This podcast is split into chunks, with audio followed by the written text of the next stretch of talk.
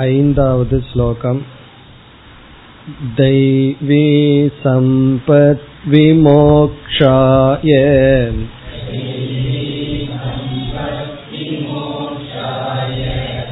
निबन्धायासुरीमता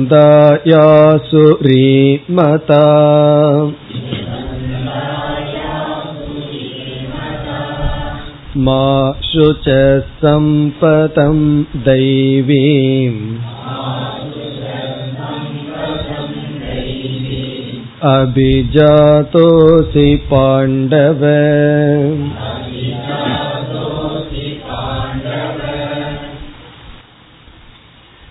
இந்த ஸ்லோகத்தில் பகவான்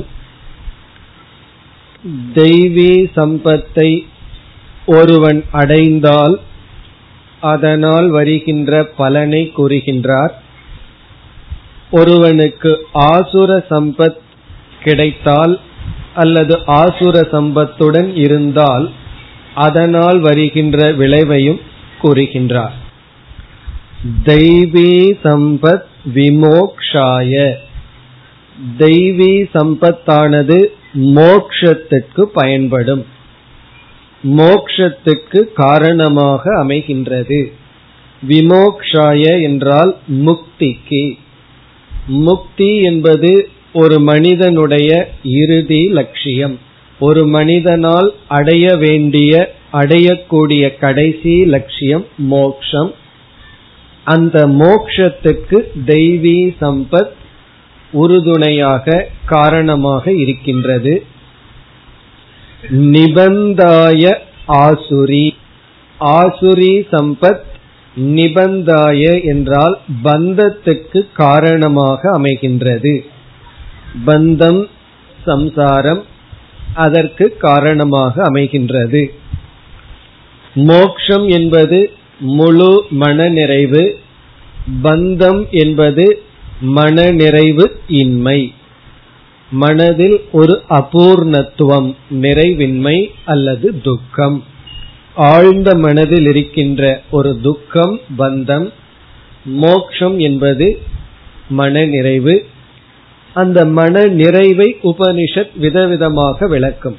ஆசையிலிருந்து விடுதலை பயத்திலிருந்து விடுதலை இப்படியெல்லாம் மோட்சத்தை விளக்குகின்றது.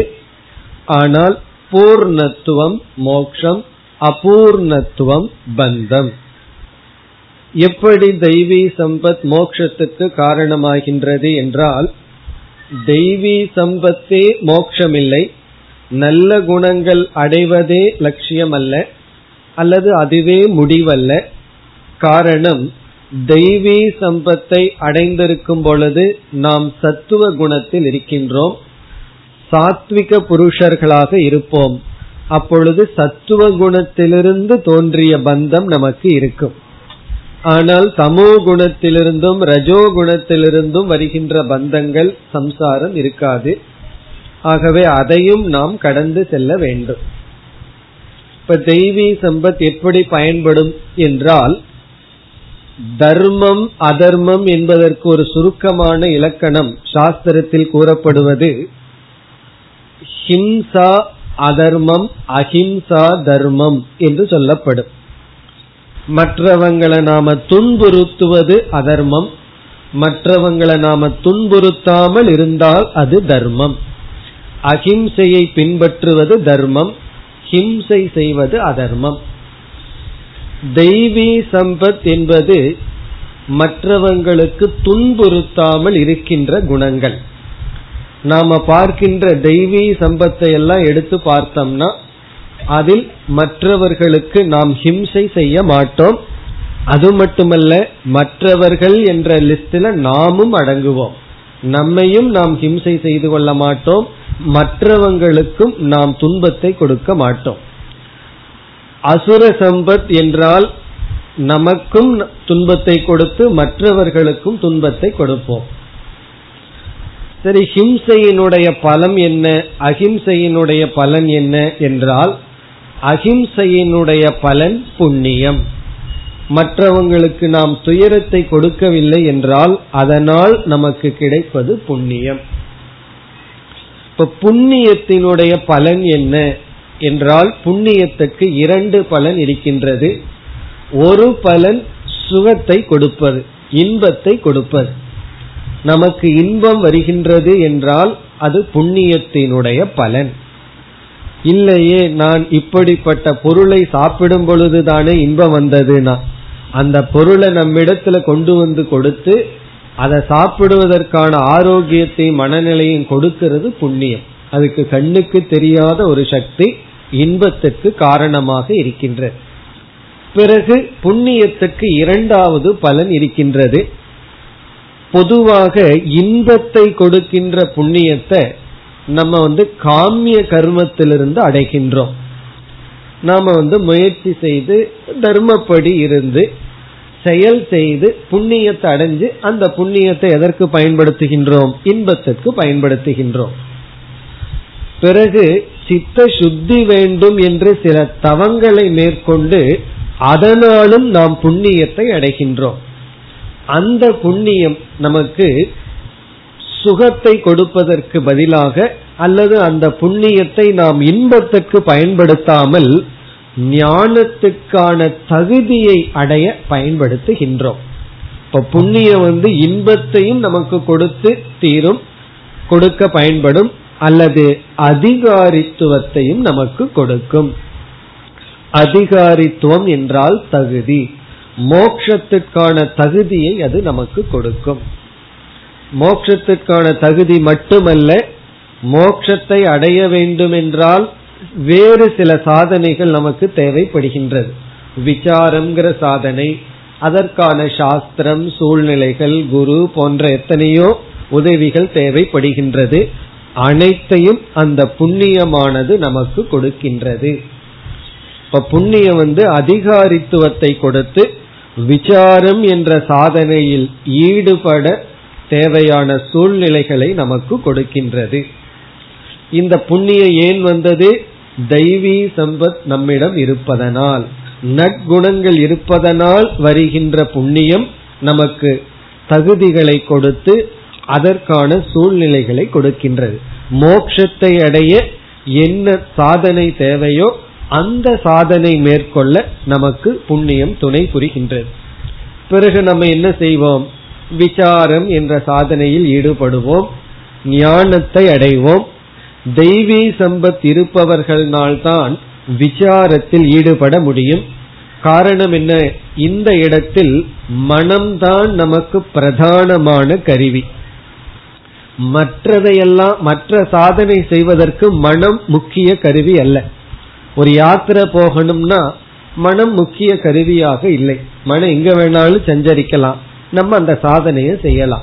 ஆனா விசாரத்தில் ஈடுபட வேண்டும் என்றால் மனம் முக்கிய கருவி விசேஷ கரணமாகின்றது. தெய்வீ சம்பத் இருந்தா மனம் அமைதியாக இருக்கும். அந்த மனதை கொண்டு விசாரத்தை அடைந்து ஞானத்தை அடைவோம். பிறகு ஞான நிஷ்டையையும் அடைய வேண்டும். பழைய வாசனைகளிலிருந்தும் நாம் தப்ப வேண்டும். அந்த ஞான நிஷ்டை வரை தெய்வீ சம்பத் நமக்கு உதவி செய்யும். ஆரம்பத்துல புண்ணியத்தை கொடுத்து தகுதியை கொடுத்து தகுதி வந்தாலும் அதற்கு அடுத்த விசாரம் என்ற சாதனையை மேற்கொள்ள சூழ்நிலைகளை கொடுத்து பிறகு ஞானத்தை கொடுத்து ஞான நிஷ்டையை கொடுக்கும் வரை தெய்வீ சம்பத் நமக்கு பயன்படும். இப்ப இதை கேட்ட உடனே ஞான நிஷ்டை அடைஞ்சவுடன் தெய்வீ சம்பத்தை எல்லாம் விட்டுறலாமா? அது வரைக்கும் வச்சுட்டு ஞான நிஷ்டை அடைந்தவுடன் விட்டு விடலாமா என்றால் ஒரு கோணத்தில் விட்டு விடலாம் என்று சொல்லலாம். காரணம் ஞான நிஷ்டை அடைந்தவுடன் இந்த தெய்வீ சம்பத்தெல்லாம் நம்முடைய சுவாவமாக மாறிவிடும். முயற்சி இல்லாமல் நம்மிடம் அது நடைபெறும். எதை வந்து பண்பு வேல்யூன்னு சொல்றோம்னா கஷ்டப்பட்டு பின்பற்றும் பொழுது அது ஒரு பண்பாகின்றது. இயற்கையாகவே நடைபெறுவதை நம்ம ஒரு வேல்யூன்னு சொல்ல மாட்டோம். அவர் வந்து மூச்சுட்டு இருக்கார். அவர் நல்ல வேல்யூ பின்பற்றிட்டு இருக்காருன்னு சொல்லுவோமா என்ன? மூச்சுடுவதுங்கிறது இயற்கையாக நடக்கின்றது. எந்த முயற்சியும் இல்லாமல் நடக்கின்றது. அது எப்படி தெரியுதுன்னா தூங்கும் போது என்ன பண்றாருன்னா என்ன முயற்சி பண்றார் மூச்சு விடுவதற்கு? அப்படி உறங்கும் பொழுது சுவாசிப்பது போல் ஞான நிஷ்டை அடைந்தவனுக்கு தெய்வீ சம்பத் சுவாவமாக இருக்கும். அதனாலதான் சங்கரர் ஒன்று சொல்வார் ஞான நிஷ்டனுக்கு எது சுவாவமோ சாதகனுக்கு அது சாத்தியம். ஒருவருக்கு இயற்கையா இருப்பது இனி ஒருவருக்கு லட்சியமாக இருக்கின்றது. அப்படி நட்பண்புகள் எல்லாம் மோக்ஷம் வரை நமக்கு பயன்படும். அதைத்தான் பகவான் இங்கு தெய்வீ சம்பத் விமோக்ஷாய. இனி அடுத்தது நிபந்தாய ஆசுரி ஆசுரி மதா. மதான இவ்விதம் கருதப்படுகின்றது. அசுர சம்பத் பந்தத்தில் நம்மை கொண்டு விடும். அது எப்படி என்றால் இப்ப நம்ம பார்த்ததுக்கு ரிவர்ஸா போக வேண்டியதுதான். அசுர சம்பத் இருந்தா மற்றவங்களை ஹிம்சைப்படுத்துவோம். ஹிம்சையினால நமக்கு பாபம் ஏற்படும். பாபம் எதை கொடுக்கும் என்றால் ஒன்று துயரத்தை கொடுக்கும். இனி ஒன்று நன்மையை கொடுக்காது. நல்லதை வந்து நம்மிடமிருந்து பிரித்து விடும். அது சச்சங்கமாகலாம் அறிவாகலாம் அதெல்லாம் நம்ம பிரித்து விடும் இப்ப பாபம் வந்து நாம உயர்ந்து செல்கின்ற படியிலிருந்து நம்மை நீக்கிவிடும் பிறகு துயரத்தை கொடுக்கும். மனதில் வந்து அமைதியின்மையை கொடுக்கும்.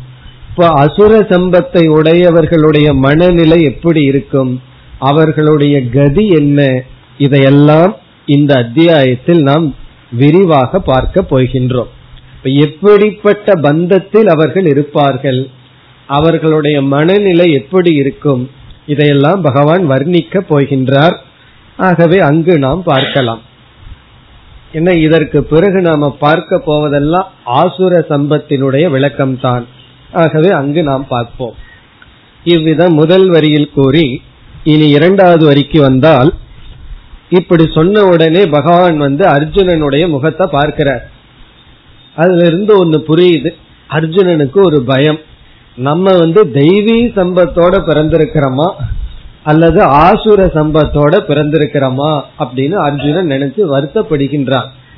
பகவானுக்கு கொஞ்சம் சைக்காலஜி தெரிஞ்சிருக்கு. அர்ஜுனனுடைய முகத்தை பார்த்து கண்டுபிடிச்சிடுறார். என்ன அர்ஜுனனுக்கு ஒரு கவலை வந்துடுது. நான் வந்து எந்த கேட்டகரியில் இருக்கேன்? நான் பிறக்கும் பொழுதே நல்ல சம்ஸ்காரத்துடன் பிறந்திருக்கின்றேனா? அல்லது அசுர சம்ஸ்காரத்துடன் பிறந்திருக்கின்றேனா என்ற ஒரு பயத்துடன் தான் என்னுடைய நிலை என்ன என்ற எண்ணத்துடன் பகவானை பார்க்கும் பொழுது பகவான் கூறுகின்றார் அர்ஜுனா நீ வருத்தப்படாதே பயப்படாதே நீ தெய்வீக சம்பத்துடன் பிறந்துள்ளாய் என்று ஆறுதல் கூறுகின்றார். இரண்டாவது வரி மா சுச்சக மா அசுச்சக மா சுச்சக அப்படின்னா நீ துயரப்படாதே வருத்தப்படாதே. ஏன் நீ வருத்தப்படாதே என்றால் தெய்வீம் சம்பதம் அபிஜாதக அசி பாண்டவ. பாண்டவ ஹே அர்ஜுனா அசி அசின இருக்கின்றாய். எப்படி இருக்கின்றாய்? அபிஜாதக. பிறந்தவனாக இருக்கின்றாய். எப்படி பிறந்தவனாக இருக்கின்றாய்? தெய்வீன் சம்பதம். தெய்வீகமான சொத்துடன் சம்பத்துடன் பிறந்தவனாக நீ இருக்கின்றாய். நல்ல சம்ஸ்காரங்களுடன் நீ பிறந்தவனாக இருக்கின்றாய். ஏற்கனவே உனக்குள்ள சில நல்ல குணங்கள் இருக்கின்றது. நல்ல சில பண்புகளுடனே நல்ல சம்ஸ்காரங்களுடன் நீ பிறந்தவனாக இருக்கின்றாய். சிலருடைய வாழ்க்கையில பார்க்கலாம் ஒரு சாஸ்திரம் படிச்சிருக்க மாட்டார்கள் அல்லது ஒரு விதமான சாதனையும் நமக்கு தெரிஞ்சு செய்திருக்க மாட்டார்கள் ஆனால் அவர்களுக்குள் சில நல்ல குணங்கள் எல்லாம் இருக்கு. யாருமே சொல்லி கொடுத்திருக்க மாட்டார். காரணம் என்ன என்றால் அது அவர்களுடைய சம்பத். சம்பத் அப்படின்னா சொத்துன்னு அர்த்தம். எப்படி சில பேர் வந்து ஏழையாக பிறக்கிறார்கள். சில பேர் வந்து செல்வந்தர்களாகவே பிறக்கிறார். பிறக்கும் பொழுதே செல்வமுடைய குடும்பத்துல பிறக்கிறார்கள். அதே போல சில பேர் சில நல்ல குணங்களுடன் பிறந்திருப்பார்கள். சாந்தமான குணம் இருக்கு. கோபமே அவர்களுக்கு அவ்வளவு சுலபமா வராது. காரணம் என்ன? என்ன பெரிய தவம் பண்ணார் என்றால் அவர் இப்ப பண்ணினதை நம்ம பார்க்கல. எப்பவோ பண்ணி இருக்கின்றார். அந்த சொத்துடன் அவர் வந்துள்ளார். அப்படி பொதுவாக இங்கு அர்ஜுனனுக்கு சொல்கின்றார் உனக்கு நற்குணங்கள் நல்ல சம்ஸ்காரங்கள் இருக்கின்றது. அதனாலதான் விபூதி யோகத்துல சொல்லும் பொழுது பாண்டவானாம் அர்ஜுனக அஸ்மி பாண்டவர்களுக்குள் நான் அர்ஜுனனாக இருக்கின்றேன். தர்மராஜாவும் உயர்ந்தவர் தான் ஆனா இந்த ஞான வேட்கை உண்மையை தெரிந்து கொள்ள வேண்டும்ங்கிற வேட்கை வந்து அர்ஜுனனுக்கு தான் வந்தது. தர்மராஜா தர்மத்துல நிலை பெற்றிருந்தார் அர்ஜுனனுக்கு தான் ஆத்ம ஞானம் தேவை என்பதை உணர்ந்தான் ஆகவே நீ தெய்வீக சம்பத்துடன் பிறந்துள்ளாய் அதை கொண்டு பயப்படாதே அச்சப்படாதே இனி அடுத்த ஸ்லோகத்திற்கு செல்லலாம் द्वौ भूतसर्गौ लोकेऽस्मिन्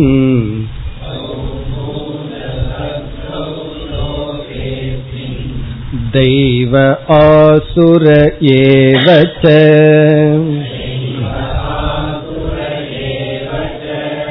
दैवो विस्तरश प्रोक्तः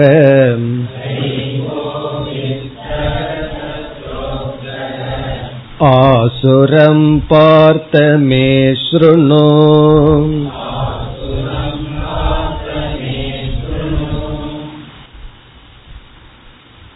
இந்த ஸ்லோகத்தில் பகவான் இதுவரை நான் என்ன செய்தேன்? இனி இந்த அத்தியாயத்தில் எதை விளக்கப் போகின்றேன்? என்று கூறுகின்றார். நான் இதுவரை தெய்வீ சம்பத்தை விளக்கமாக ஆங்காங்கு கூறினேன். இனிமேல் அசுர சம்பத்தை நான் கூறப் போகின்றேன் என்று கூறுகின்றார். துவௌ பூத சர்கௌ லோகேஸ்மின். அஸ்மின் லோகே இந்த உலகத்தில். அஸ்மின் என்றால் இந்த லோகே என்றால் உலகத்தில். இங்கு லோகம் என்ற சொல் மனித உலகத்தை குறிக்கின்ற. இந்த மனித உலகத்தில். என்ன உலகம்னா மிருக உலகம் பறவைகளுக்கு ஒரு உலகம் அப்படி எத்தனையோ ஒவ்வொரு ஜீவனுக்கும் ஒவ்வொரு விதமா இந்த உலகம் இருக்கின்றது. அஸ்மின் லோகேன இந்த மனிதர்களுடைய உலகத்தில் துவௌ பூத சர்கௌ துவௌ என்றால் இரண்டு பூத சர்கௌ என்றால் இரண்டு விதமான உயிரினங்கள். இரண்டு விதமான பிரகிருதி நேச்சர் இயற்கை. அதாவது பூதங்கள் வந்து இரண்டு விதமாக இங்க பூதங்கிற சொல்லுக்கு மனிதன் அர்த்தம். பூத சர்க்ககன பிரகிருதி நேச்சர். இரண்டு விதமான மனிதர்களிடத்தில் தன்மை இருக்கின்றது. மனிதர்களுடைய தன்மையை ரெண்டா பிரிக்கின்றார். அது என்ன? தெய்வக ஆசுரக ஏவச்ச. ஏற்கனவே நம்ம பார்த்ததா தெய்வகன தெய்வீ சம்பத் ஆசுரகன அசுரனை சார்ந்தது. அசு அப்படின்னு சொன்னா பிராணன் அர்த்தம். அசுரகங்கிற வார்த்தைக்கு இலக்கணப்படி என்ன அர்த்தம்னா ஆசு ரமந்தே இது அசுரக. அதாவது அவர்களுக்கு மூச்சுடுறதா வாழ்க்கையில லட்சியம். எப்படியாவது உயிரோடு இருந்தா போதும். அது எப்படி இருக்கிறங்கிறதுக்கு லட்சியமே கிடையாது. எப்படியோ இருந்துக்கலாம். மூச்சுட்டு இருக்கிறதா வாழ்க்கையில லட்சியம்.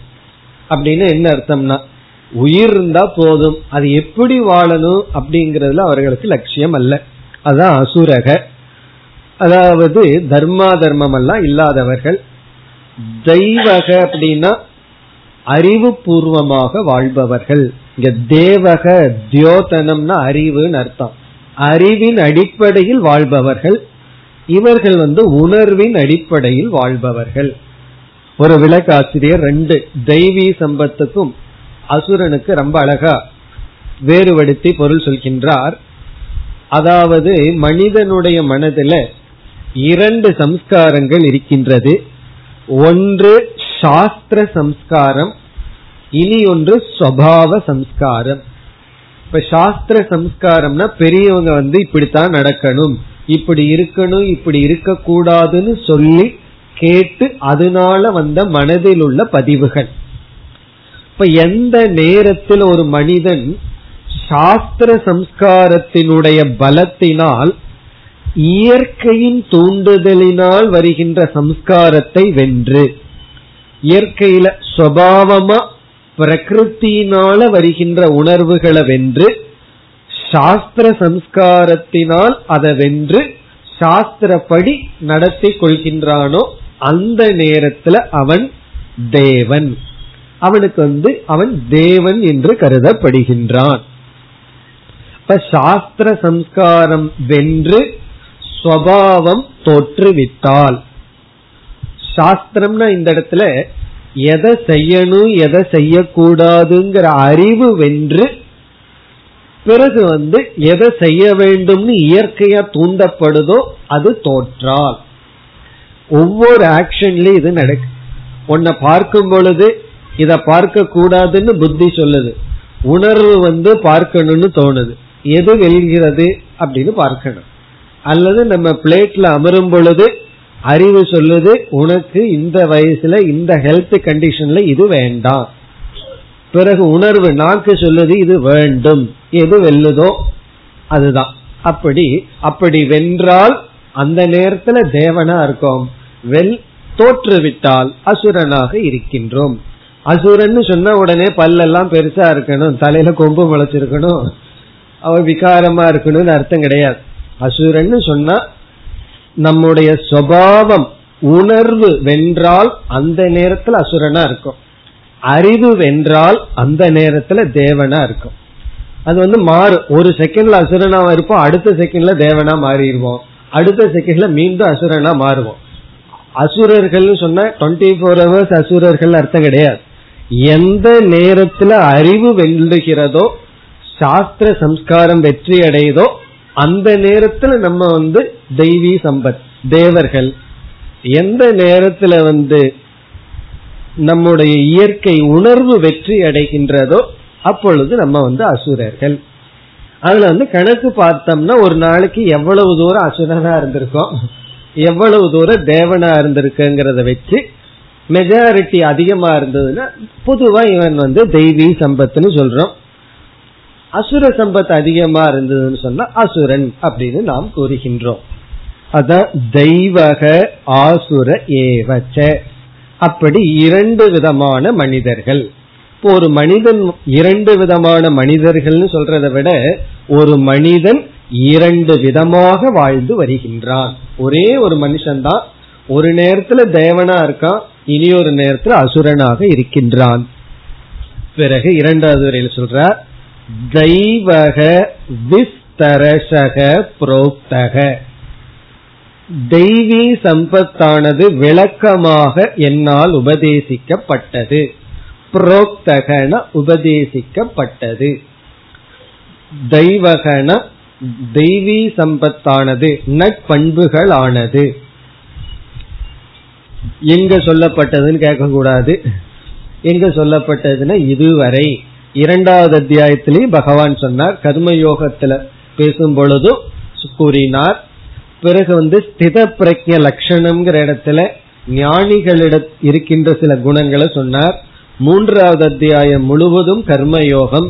கர்மயோகத்துல எப்படிப்பட்ட பாவனை இருக்கணும்னு சொன்னார். அதெல்லாம் தெய்வீ சம்பத்து தான். நான்காவது அத்தியாயத்துல பல பண்புகளை எல்லாம் கூறினார். அப்புறம் சந்நியாசத்தை பற்றியும் ஐந்தாவது அத்தியாயத்துல சொல்லி பிறகு வந்து பதிமூன்றாவது அத்தியாயத்துல அதிகமாக விளக்கினார். இந்த அத்தியாயத்தில் இருபத்தி ஆறு பண்புகளை சொன்னார். பிறகு பன்னெண்டாவது அத்தியாயத்துல பராபத்த லட்சணம் பதினான்காவது அத்தியாயத்துல குணாதீத லட்சணம் என்று பல இடங்களில் நட்பண்புகளை எல்லாம் கூறினார். அதைத்தான் பகவான் வந்து விஸ்தரசகன விளக்கமாக நான் ரொம்ப எலாபரேட்டா சொல்லி விட்டேன் எதைய தெய்வீ சம்பத் நம்மிடம் இருக்க வேண்டிய பண்புகள். நாம் அடைய வேண்டிய நற்குணங்களை எல்லாம் நான் கூறிவிட்டேன். சரி இனி என்ன சொல்ல போறீர்கள்? ஆசுரம் பார்த்த மே ஸ்ருணு. பார்த்த ஹே அர்ஜுனா மே என்னிடமிருந்து கேள் ஸ்ருணு. எதை இனி கேட்க சொல்கிறீர்கள்? ஆசுரம். ஆசுரம்னா அசுர சம்பத்தை இனிமேல் என்னிடமிருந்து கேள். எதற்கு பின்பற்றுவதற்காக? எதற்கு கேட்க சொல்கின்றாய் அப்படின்னு சொன்னா இவைகளெல்லாம் உன்னை அறியாமல் உனக்குள் வர வாய்ப்புண்டு. ஆகவே அவைகள் வந்தால் அவைகளை நீக்க வேண்டும். இல்லையே என்னை அறியாம ஏற்கனவே வந்துடுதேன்னா. சரி இருந்தா நீக்கு வந்தா வராம பார்த்துக்கொள். தமிழ் ஒரு பழமொழி இருக்கு களவும் கற்றுமரன்னு சொல்லி. அதுக்கு என்ன பொருள் சொல்வார்கள் தெரியுமோ? எல்லா கலவையும் கற்று நல்லா கொஞ்சம் வருஷம் அதுல இருந்து அதுக்கப்புறம் மறந்துடுனா. கொஞ்சம் வருஷம் அதுல இருந்தா எப்படி மறக்க முடியும்னா? கற்று மர அப்படிங்கிறதுக்கு அர்த்தம் கற்று செயல் செய்து மரன் அல்ல. செயலுக்கு வராமையே என்னன்னு தெரிஞ்சே விற்றுன்னு அர்த்தம். களவும் கற்றுத்தான் மரன்னு சொல்லப்பட்டிருக்கே தவிர அதை பயிற்சி செய்து மரன்னு சொல்லவே படலை. அப்படி களவை வந்து பயிற்சி செஞ்சிட்டோம்னா அதுக்கப்புறம் மறக்கிறதுக்கு வயசாயிரும். மறந்துடுவோம் முயற்சியே செய்ய வேண்டாம். அதுக்கப்புறம் வாழ்க்கையில வாழ்றதுக்கு என்ன இருக்கு? கற்று மர அப்படிங்கறதனுடைய அர்த்தம் என்னென்ன விதத்திலையெல்லாம் நமக்கு வீழ்ச்சி வரலாம் எந்தெந்த இடத்திலையெல்லாம் நமக்கு தோல்வி வரலாம் நம்முடைய புத்தி கெட்டு போகலாம் அப்படிங்கிற அறிவு தேவை. என்ன இந்த உலகத்துல ஒவ்வொரு இந்திரியத்துக்கும் கவர்ச்சியான பொருள்கள் இருந்துட்டு இருக்கு. எப்படியெல்லாம் நம்ம வந்து வீழ்கலாம் நமக்கு ஒரு ஸ்லிப் இருக்குங்கிற அறிவு நமக்கு தேவை. அந்த அறிவை அடைந்து கற்று மர அப்படின்னு சொன்னா அதிலிருந்து உன்னை காப்பாற்றிக்கொள். இல்லைன்னா நமக்கு தெரியாம நம்ம எறியாமல் விழுந்து விடுவோம். அப்படி அதற்காகத்தான் பகவான் சொல்ல போற. எதற்காக அசுர சம்பத்தை பகவான் விளக்க போறாருன்னு சொன்னா நம்ம எறியாமல் எதுல எல்லாம் வீழ்ந்து விடலாம். நமக்கே தெரியாம அகங்காரம் வந்துட்டு இருக்கும் அது நமக்கே தெரியாம இருக்கும். மற்றவங்களுக்கு தான் அது தெரியும். என்ன நம்முடைய மனது மற்றவங்க நன்கு அனுபவிக்கிறார்கள். அப்படி நமக்கு வந்து நம்ம மனது தெரியணும் நமக்குள் இருக்கிற பலகீனம் நமக்கு தெரிய வேண்டும். ஆகவே இயற்கையா அப்படியே நம்ம விட்டுட்டோம்னா அசுர சம்பத்தில் இருப்போம். முயற்சி செய்தோம்னா தான் நம்ம மேல போவோம். தண்ணீரை இயற்கையா விட்டா கீழ் நோக்கி தான் ஓடும். நம்ம டேங்க்ல தண்ணீரை தள்ளணும்னா எவ்வளவு கஷ்டப்படுறோம்? மோட்டர் வச்சு அதுக்கு கரண்ட் வேணும். அதெல்லாம் வச்சு தானே மேல தள்ளுறோம். அதே போல நம்ம ஆன்மீகத்துல உயரணும்னா முயற்சி பண்ணணும். உயர வேண்டாம் உயர வேண்டாம்னு முடிவு பண்ணிட்டா ஒரு முயற்சி பண்ண வேண்டாம். பேசாம இருந்தா அப்படியே நம்ம கீழே போயிருக்கோம் அப்படி முயற்சி இல்லாம நம்ம கீழே தள்ளுவோம். முயற்சியுடன் தான் உயர்வோம். ஆகவே இங்க எச்சரிக்கையாக இருக்க வேண்டும்ங்கிறதுக்காக அசுரர்களுடைய குணம் அவர்களுடைய சிந்தனை அவர்கள் அடைகின்ற பலன் இதையெல்லாம் இனி பகவான் விளக்க போகின்றார். இந்த முழு அத்தியாயமுமே தெய்வீ சம்பத் இல்லாதவர்களிடம் இருக்கின்ற குணங்கள் சிந்தனைகள் அவர்களுடைய கொள்கைகள் அதனால் அவர்களுடைய மனதில் ஏற்படுகின்ற நிலை இறுதியில் அவர்களுக்கு என்ன கிடைக்கும்? அந்த நிபந்தாய இதையெல்லாம் விளக்குகின்றார். அது இந்த அத்தியாயம் வரைக்கும் தான்.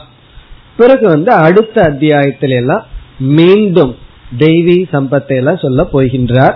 அப்படி சொல்லும் பொழுது சாத்விகம் ராஜசம் தாமசம்னு பிரிச்சு பகவான் மீண்டும் பண்புகளை கூறுவார். அது அடுத்த அத்தியாயம். இனிமேல் நாம் பார்க்க போவதெல்லாம் அசுரர்களுடைய ஆசுர சம்பத்தினுடைய விளக்கம் அடுத்த ஏழாவது ஸ்லோகம் பிரவருத்திம் ச நிவத்திம் ச जना न विदुरासुराः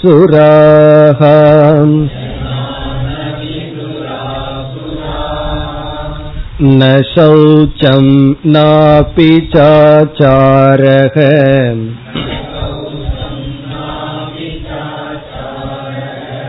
न सत्यं तेषु विद्यते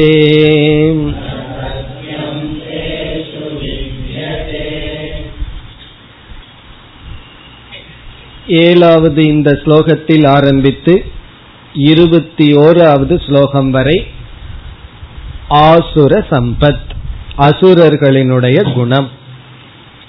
ஏழிலிருந்து இருபத்தி ஒன்று வரை. இந்த ஸ்லோகத்தில் நான்கு குணங்களை பகவான் கூறுகின்றார். அவர்களிடம் இருக்கின்ற நான்கு தன்மைகள். முதல் வரியில் கூறுவது அவர்கள் அஜானிகள் அறியாமையுடன் கூடியவர்கள். அதுதான் மூலம்.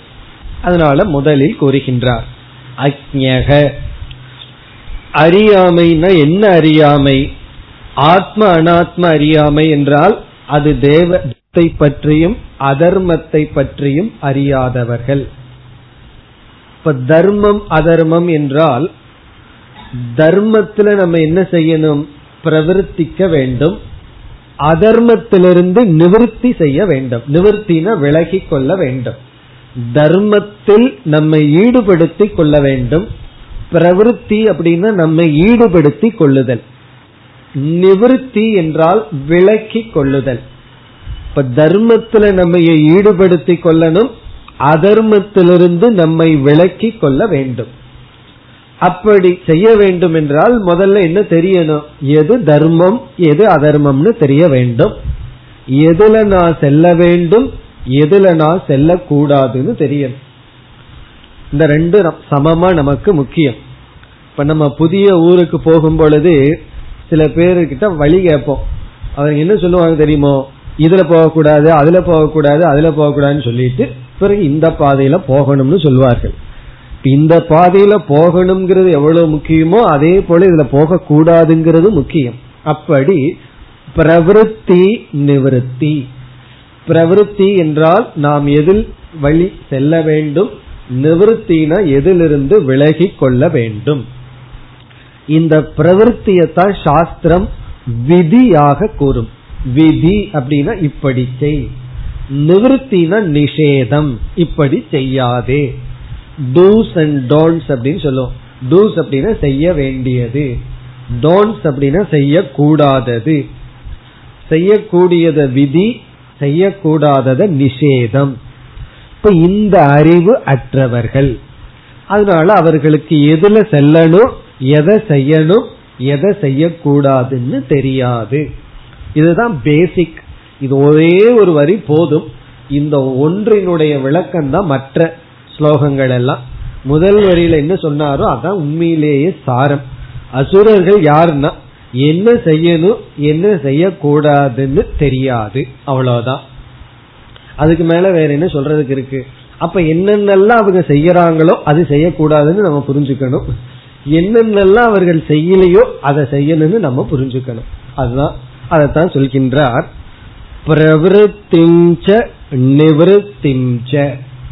பிரவருத்தி அப்படின்னா செய்ய வேண்டியது விதி நிவிருத்தி அப்படின்னா செய்யக்கூடாதது. விலகி கொள்ள வேண்டியது.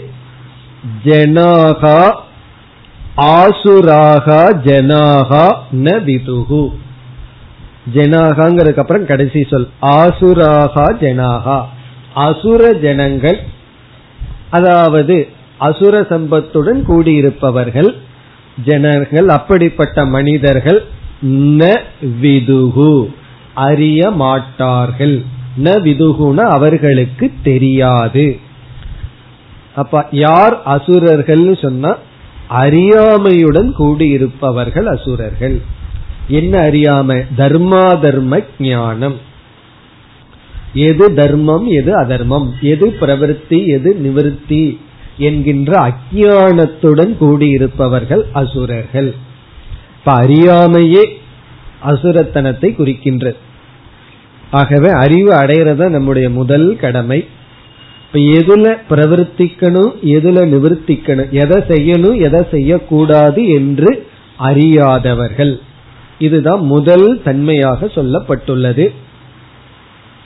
இப்ப இதற்கு ஒரு விளக்க ஆசிரியர் ஒரு கேள்வி கேட்கிறார். ரொம்ப புத்தி பூர்வமான கேள்வி. எப்படி பகவான் இவ்விதம் சொல்ல முடியும்? ஒரு திருடன் இருக்கா? அவனுக்கு தெரியுதல்லவா இது செய்யக்கூடாதுன்னு சொல்லி அதனாலதான் அவன் அதுக்கு அவனுக்கு ஒரு நேரம் இருக்கு. அவனுக்கு நைட் டியூட்டி அவனுக்கு. மற்றவங்க எந்த நேரத்தில் தூங்குறாங்க எந்த நேரத்துல வீட்டுல ஆள் இல்ல இதெல்லாம் தெரிஞ்சு போறானே. அப்ப அவனுக்கு அறியாமையுடன் இருந்தா நேரா போய் டைரக்டா எடுக்கலாமே. இப்ப அவனுக்கும் தெரிகின்றதே. அப்ப எப்படி பகவான் வந்து அசுரர்கள் வந்து அறியாமையுடன் கூடிய இருப்பவர்கள்னு சொல்ல முடியும். அப்படின்னு சொல்லி ஒரு கேள்வியை கேட்கிறார். பிறகு அவரே பதில் சொல்றார். பதில் சொல்லாம இருந்திருந்தா நம்ம மாட்டியிருப்போம். கேள்வியோட விட்டு இருந்தா உடனே அவர் என்ன பதில் சொல்றாருன்னா அவனுக்கு இது வந்து மற்றவர்கள் தப்பா நினைக்கிறாங்கன்னு தான் தெரியுதான் அவனுக்கு அது தப்பா தெரியலையா? என்ன திருடன்கிட்ட கேட்டா பிறகு என்ன அவன் விட்டு லஞ்சம் வாங்காமையா பழைச்சிட்டு இருக்கான்? அவன் வேற விதத்துல திருடுறான் நான் வேற விதத்துல திருடுறேன் அப்படின்னு சொல்லிட்டு இவனுடைய அந்த திருட்டுத்தனத்தை இவன் ஜஸ்டிஃபை பண்ணிட்டு இருப்பான். இவனுக்கு அது தப்புன்னு தெரியும். ஆனா அவனுக்கு வந்து ரெண்டு காரணம் சொல்றார் அந்த ஆசிரியர். ஒன்று தர்ம சாஸ்திரத்துல ஸ்ரத்த கிடையாது. இதனால பாபம் நல்லா வரும்னு அவன் வந்து நம்புவதில்லை. ஸ்ரத்த கிடையாது சாஸ்திரத்துல. நான் இத பண்றேன் இது தப்பு தான் என்ன ஆயிர போவது இதனால பாவம் வரும்னு சொன்னா நான் யாரு வீட்டை திருடுறேனோ அவன் அதுக்கு மேல பாவம் பண்ணி திருடி வச்சிருக்கான். அதுக்கு மேலேயே வந்துட போகுதுன்னு சொல்லுவானா? அப்படி இவனுக்கு இது தவறுன்னு தெரிந்தாலும் அதனால வர்ற விளைவுல இவனுக்கு நம்பிக்கை இல்லை ஸ்ரத்த இல்லை சாஸ்திரத்துல நம்பிக்கை இல்லை. ஆகவே இவன் அறியா இவனும் அறியாதவன் தான் பிறகு என்ன தெரிஞ்சு வச்சிருக்கான்னா இந்த வேலையை செஞ்சா மற்றவர்கள் வந்து நமக்கு தண்டனை கொடுப்பார்கள். மற்றவங்க இதை தப்புன்னு நினைக்கிறார்கள். என்ன பொறுத்த வரைக்கும் இது தப்பில்லை. இப்போ ஒருவர் வந்து நமக்கு ஒரு துன்பத்தை விளைவிக்கிறார்கள். நம்ம பழி வாங்குறதுக்கு திருப்பி தப்பான வார்த்தையை சொல்றோம். அது தப்புன்னு நமக்கு தெரியுது. யாராவது நீ ஏன் ஹர்ட் பண்ற மாதிரி திருப்பி சொன்னேன்னு சொன்னா அவர்கள் பெரிய ஜஸ்டிபிகேஷன் வச்சிருப்பாங்க. அவனுக்கு அப்படித்தான் நான் செய்யணும். அவனுக்கு அப்படித்தான் வேணும் அப்படின்னு சொல்லி சொல்வார்கள். அப்ப இவர்களுக்கு என்ன அறிவு இருக்கின்றது? தப்புன்னு தெரிந்தும் தெரியாதவர்களாக இருக்கின்றார்கள். இப்ப இவருடைய பதில் என்னன்னா இந்த மாதிரி தவறான செயல் செய்தா அதனால பாபம் வருங்கிற நம்பிக்கை அவர்களுக்கு கிடையாது. அதனால வந்து ஹிம்சை வரும். இப்படிப்பட்ட எண்ணம் எல்லாம் அவர்களுக்கு கிடையாது. அவர்களை பொறுத்தவரை சரி என்று நினைத்திருக்கிறார்கள். இவ்விதம் எதுல பிரவர்த்திக்கணும் எதுல நிவர்த்திக்கணுங்கிற அஜானத்துடன் கூடி இருப்பவர்கள். இது வந்து அசுர சம்பத்துடன் கூடியிருப்பவர்களுடைய முதல் நிலை அல்லது முதல் குணம். இதுதான் முக்கியம் பிரதானம். இனி இதனுடைய விளைவெல்லாம் பிறகு வருகின்றது. இரண்டாவது இரண்டாவது வரியில் ந சௌச்சம் சௌச்சம் கடைசி சொல் தேஷு ந வித்யதே. தேஷுன்னு அவர்களிடத்தில் சௌச்சம் ந வித்யதே. சௌச்சம்னா தூய்மை. அசௌச்சம் அவர்களிடத்தில் தூய்மை இருக்காது. தூய்மையாக இருக்க மாட்டார்கள். எல்லாத்திலையும் தூய்மை இல்லைன்னு அர்த்தம். சரீரத்தை தூய்மையா வைத்துக் கொள்ள மாட்டார்கள். பிறகு வந்து ஆடைகள் தூய்மையா இருக்காது. அவர்கள் பயன்படுத்துற பொருள். மற்றது எதுவுமே தூய்மையாக இருக்காது. தான் பயன்படுத்துற பொருள். பிறகு தன்னுடைய உடல் பிறகு தன்னுடைய மனம் தன்னுடைய வாக்கு தன்னுடைய சொல் இதுல எதுலையுமே தூய்மை இருக்காது. சௌச்சம் ந வித்தியதே. அவர்களிடத்தில் தூய்மை இருக்காது. சொல்லுல தூய்மை இருக்காது உடல்ல தூய்மை இருக்காது. உடையில தூய்மை இருக்காது எதுலையுமே தூய்மை இருக்காது. அவர்களெல்லாம் என்ன? அசுரர்கள் தான் சில பேர் காலையில எழுந்த உடனே பெட்டிலிருந்து கீழே இறங்கி வர்றதுக்கு சக்தி வேணுமல்ல.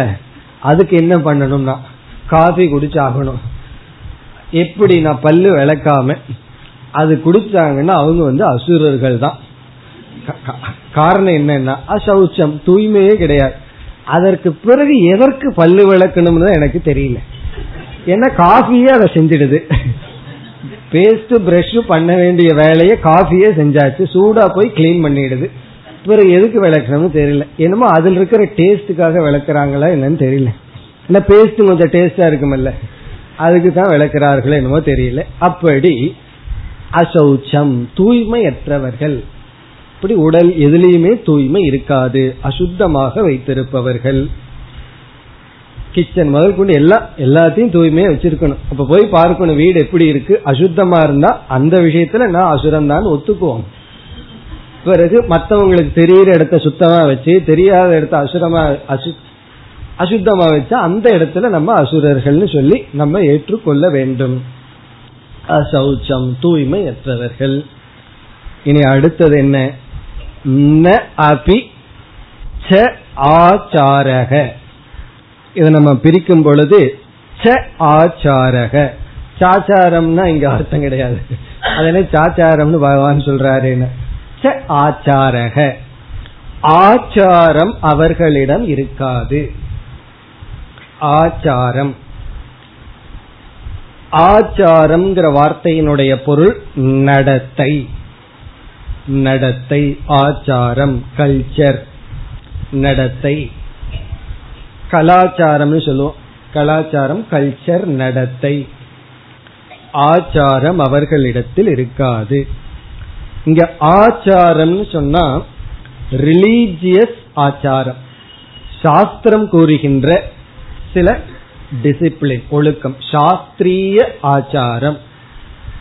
இப்ப சாஸ்திரத்துல சில ஆச்சாரங்கள் எல்லாம் சொல்லப்பட்டிருக்கு. சில நடத்தை சில முறைகள் எல்லாம் சொல்லப்பட்டிருக்கு. அதெல்லாம் அவர்களிடத்துல இருக்காது. ஆச்சாரம். இப்ப உதாரணமா அதிகாலையில எந்திரிக்கணுங்கிறது ஒரு ஆச்சாரம். அது வந்து ஒரு ஒழுக்கம். சாஸ்திரம் சொன்ன ரிலீஜியஸ் டிசிப்ளின் அது வந்து காலையில நேரத்தில் எந்திரிக்கணும். அதுக்கு என்ன டைம்னா சூரியன் வருவதற்கு முன் நம்ம வந்து விழிக்க வேண்டும். அப்ப என்ன சொல்வார்கள்? சூரியனுக்கு முன்னாடி நம்ம எழுந்து பிறகு நம்முடைய கடன்களை எல்லாம் விழிச்சிட்டு சூரியனை நம்ம வரவேற்கணும். அது வந்து வீட்டுக்கு அப்பதான் லக்ஷ்மி வரும் அப்படின்னு சொல்லுவார். சில பேர்த்துக்கு சூரியன் வந்து அந்த சூரியன் தான் இவங்களை எழுப்பி விடணும். அந்த சூடு தாங்காம. அது வந்து அது வந்து லக்ஷ்மி வராது. லக்ஷ்மி கடாட்சம் இருக்காது. சரஸ்வதி வரமாட்டா. இதெல்லாம் யாரு சொல்லுவாங்கன்னா ரிலீஜியஸா சொல்றது. மத ரூபமாக நமக்கு புகட்டுகின்ற சில பண்பாடு. சில ஒழுக்கங்கள். அதான் பண்பாடு. அதெல்லாம் தான் இங்க ஆச்சாரம் பண்பாடு ஒழுக்கம் ரிலீஜியஸ் டிசிப்ளின் அது காலையில எந்திரிக்கிறது. பிறகு வந்து எழுந்தவுடன் நம்ம வந்து உடலை தூய்மைப்படுத்துதல். நம்ம வந்து உடலுக்கு ஸ்நானம் செய்தல். காரணம் என்னன்னா காரண சரீரத்துல இருக்கிறது அப்படிங்கிறது மரணத்துக்கு போயிட்டு வந்ததா. தூக்கம்ங்கிறது வந்து செத்து பிழைச்சதுக்கு சமமா. ஏன்னா ஒரு ஜீவன் வந்து இறந்தவுடன் காரண சரீரத்துல ஒடுங்கி இருக்கான் பிறகு மீண்டும் ஸ்தூல சரீரத்தை எடுத்து பிறக்கிறான் உறக்கத்தை வந்து நித்திய பிரளயம்னு சொல்வார்கள். டெய்லியும் செத்து பிறக்கிறதா உறக்கமா? அப்ப நம்ம வந்து காரண சரீரம்ங்கிறது அஜானம் அதற்குள்ள இருந்து வந்திருக்கிறோமா? உடனே மீண்டும் நம்மை தூய்மைப்படுத்தி கொள்ள வேண்டும். ஆகவே வந்து இதெல்லாம் ரிலீஜியன் சொல்ற காரணங்கள். இப்படி எல்லாம் சாஸ்திரத்துல சொல்லப்பட்டிருக்கு. அதனால என்னன்னா எழுந்தவுடன் தூங்கி எழுந்தவுடன் நம்ம வந்து நாம் குளிக்க வேண்டும். அப்படி குளிக்கும் பொழுது நம்ம தூய்மைப்படுத்தும் போது அந்த நீரை வந்து கங்கையாக யமுனையாக தூய் ஒரு பாவனை செஞ்சு அது நம்மை தூய்மைப்படுத்துகின்றது என்ற பாவனையில குளிக்கணும். அதற்கு பிறகு பிரேயர் பிரார்த்தனை செய்ய வேண்டும். இதெல்லாம் என்னன்னா காலையில் எழுந்தவுடனே நம்ம செய்ய வேண்டிய சில டியூட்டி. பாடி வச்சிருக்காருல்ல காலை எழுந்தவுடன் அப்படின்னு எல்லாம் பாரதி பாடி வச்சிருக்கார். அது போல. அது ஒரு குழந்தை பாடிச்சு. காலை எழுந்தவுடன் காஃபி கனிவு கொடுக்கும் நல்ல டிவி மாலை முழுவதும் சீட்டாட்டம் இதை வழக்கப்படுத்தி கொள்ளும் மாமா. நல்ல வேலை மாமான்னு சொல்லிச்சு குழந்தை. இப்படி பாரதியார் இந்த மாதிரி பாடி வச்சிருந்தா இதையெல்லாம் இந்த குழந்தைங்க வந்து நம்ம கிட்ட ஒரு குழந்தை பாடி காட்டுது. நல்லா தமிழ் பாட்டு பாடுன்னு பெற்றோர் சொன்னா அந்த குழந்தை இந்த பாட்டை பாடி காட்டுது.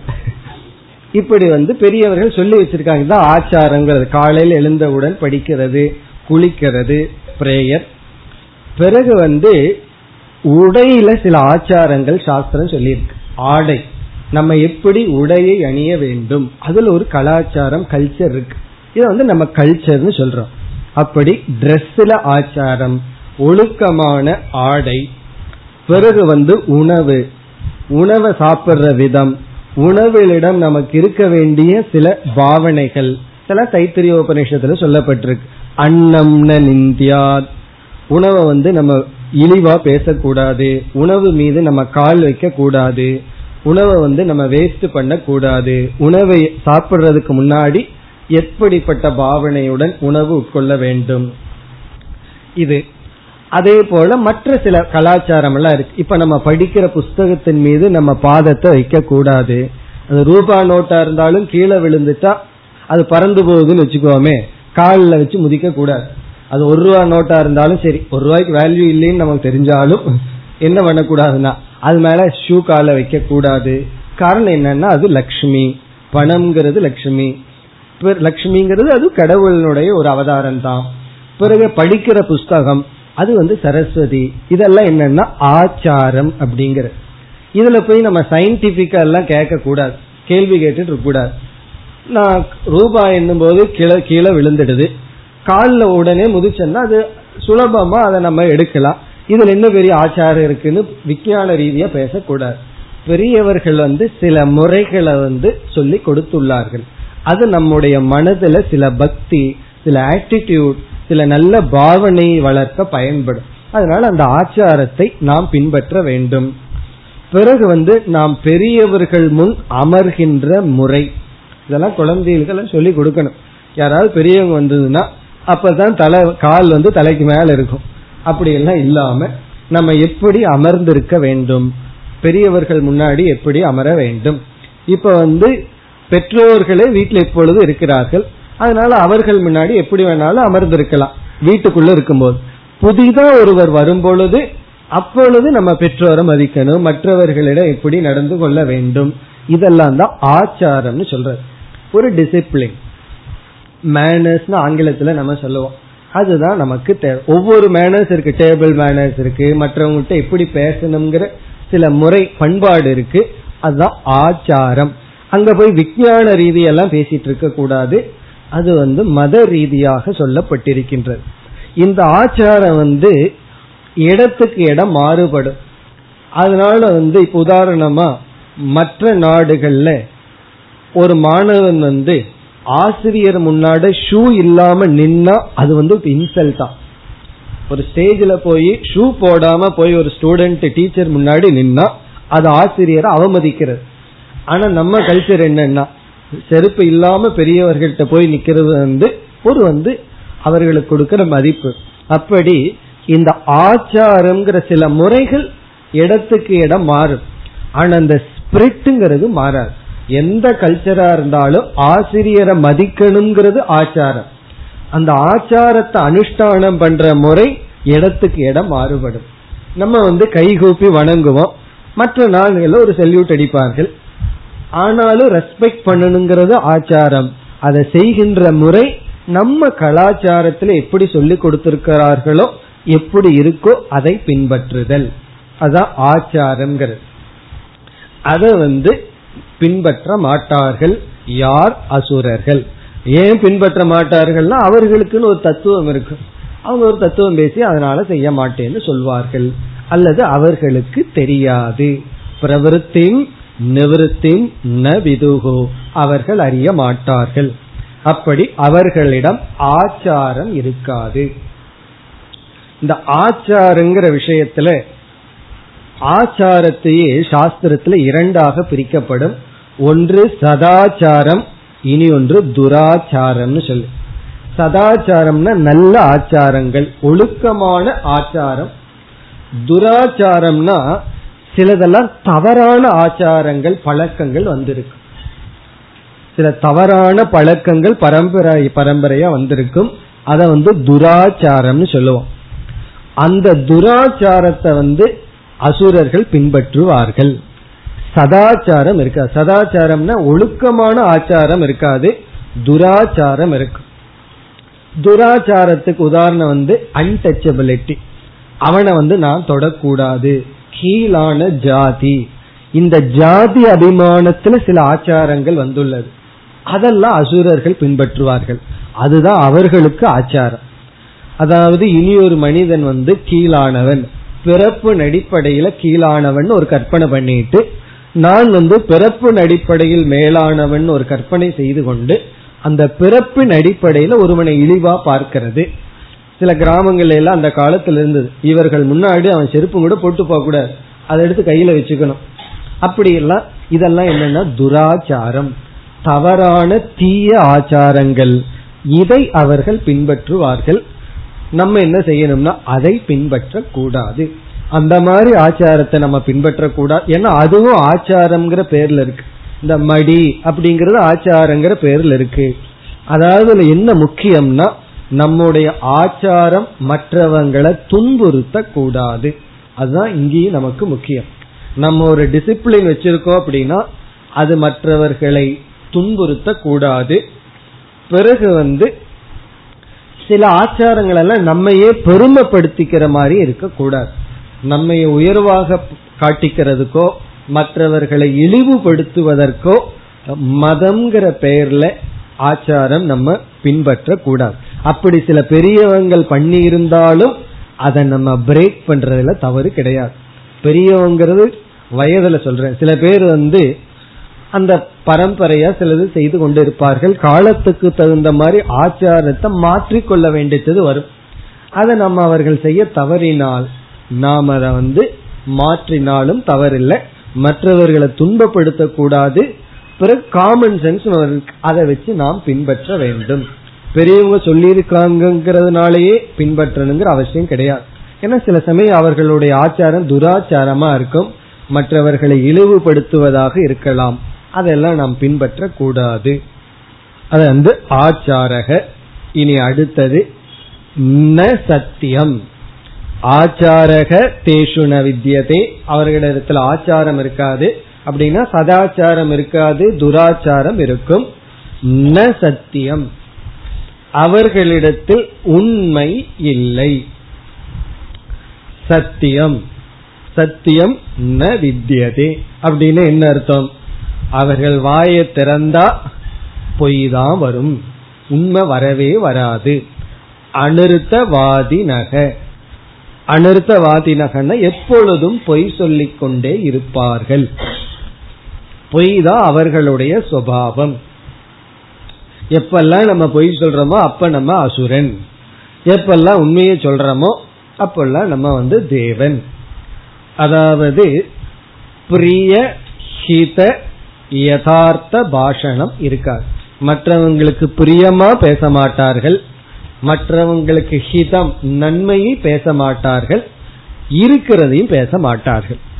பிரியமாவும் பேச மாட்டார்கள். நன்மையும் பேச மாட்டார்கள். உண்மையும் பேச மாட்டார்கள். பிறகு அவர்களுடைய பேச்சுல ரெண்டு இருக்கும் ஒன்னு ஸ்வ லாபம் இனி ஒன்னு பர நஷ்டம் ஒரு விளக்காசிரியர் சொல்ல தனக்கு லாபம் இனி ஒருத்தனுக்கு நஷ்டம். இதுதான் அவங்களுடைய பேச்சு. அவங்களுடைய பேச்சுல பலன் என்னன்னா தனக்கு லாபம் மற்றவர்களுக்கு நஷ்டம். அவர்களிடம் சத்தியம் இருக்காது. இப்படிப்பட்டவர்களுடைய கொள்கை என்ன? சத்தியம் இல்லாத அவர்களுடைய பிலாசபி என்ன? அவர்களுடைய உபனிஷத் என்ன? அடுத்த ஸ்லோகத்துல பகவான் சொல்றார். அவர்களுக்கு ஒரு உபனிஷத் இருக்கு. எல்லாத்துக்கும் உபனிஷத் இருக்கணும் அல்லவா? இப்ப அசுரர்களுடைய உபனிஷத் என்ன? எட்டாவது ஸ்லோகம். அசத்தியமப்பிரதிஷ்டம் தே ஜெகதாகுரணீஸ்வரம்.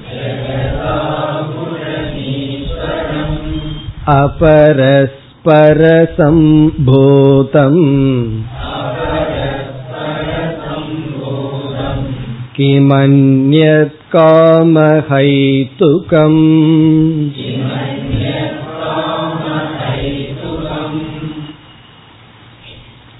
இந்த ஸ்லோகத்தில் பகவான் அசுரர்களுடைய மதம் அவர்களுடைய கொள்கை அவர்களுடைய உபனிஷத்.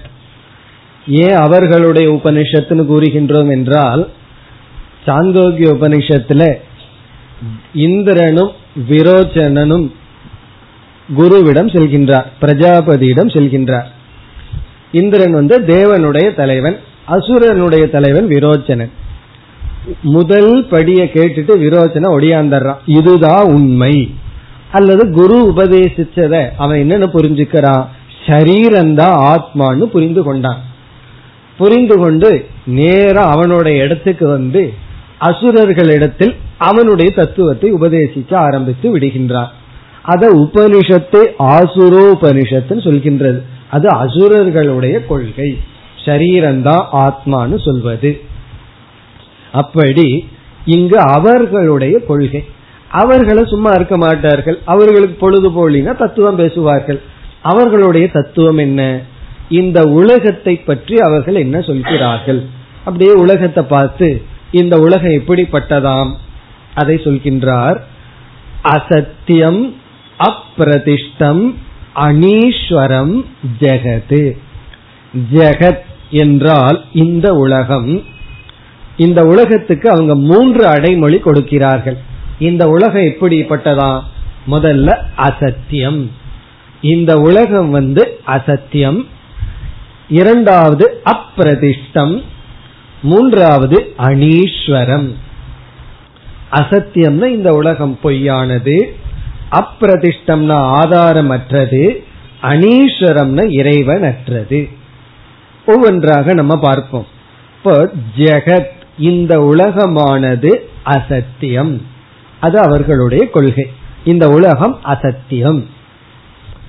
நம்மளும் வேதாந்தத்துல பிரம்ம சத்தியம் ஜெகன் மித்தியா உலகம் பொய்ன்னு சொல்றோம்.